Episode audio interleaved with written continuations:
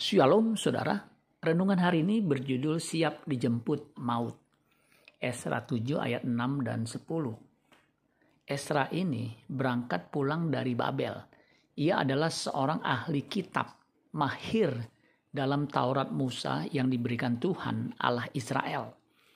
Dan raja memberi dia segala yang diingininya, oleh karena tangan Tuhan Allahnya melindungi dia sebab Esra telah bertekad untuk meneliti Taurat Tuhan dan melakukannya, serta mengajar ketetapan dan peraturan di antara orang Israel.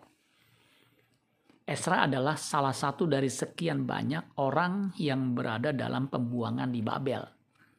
Sebagai orang buangan, ia terbilang istimewa.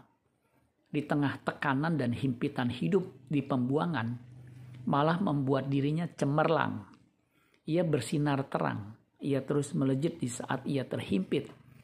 Saat hidupnya terpepet, dia malah meroket. Mengapa bisa begitu?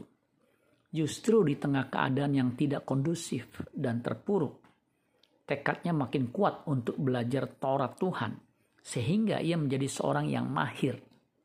Ia bukan mahir di nalar, tapi juga di tindakan.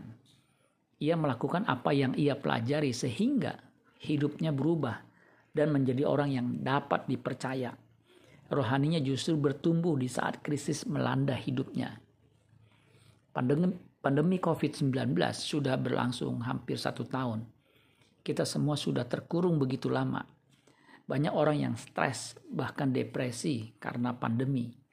Tetapi ada saja orang yang tetap bersemi di saat pandemi, bahkan mekar di saat sukar karena mereka menggunakan waktu dengan baik untuk membangun manusia rohani mereka. Apa pun yang terjadi, toh kematian tetap tidak bisa dihindari. Jika maut menjemput, orang hidup berkenan kepada Allah tidak akan semaput, karena ia yakin bukan malaikat maut yang menjemput, melainkan Tuhan sendiri yang menyambut. Amin buat firman Tuhan. Tuhan Yesus memberkati. Sola Gracia.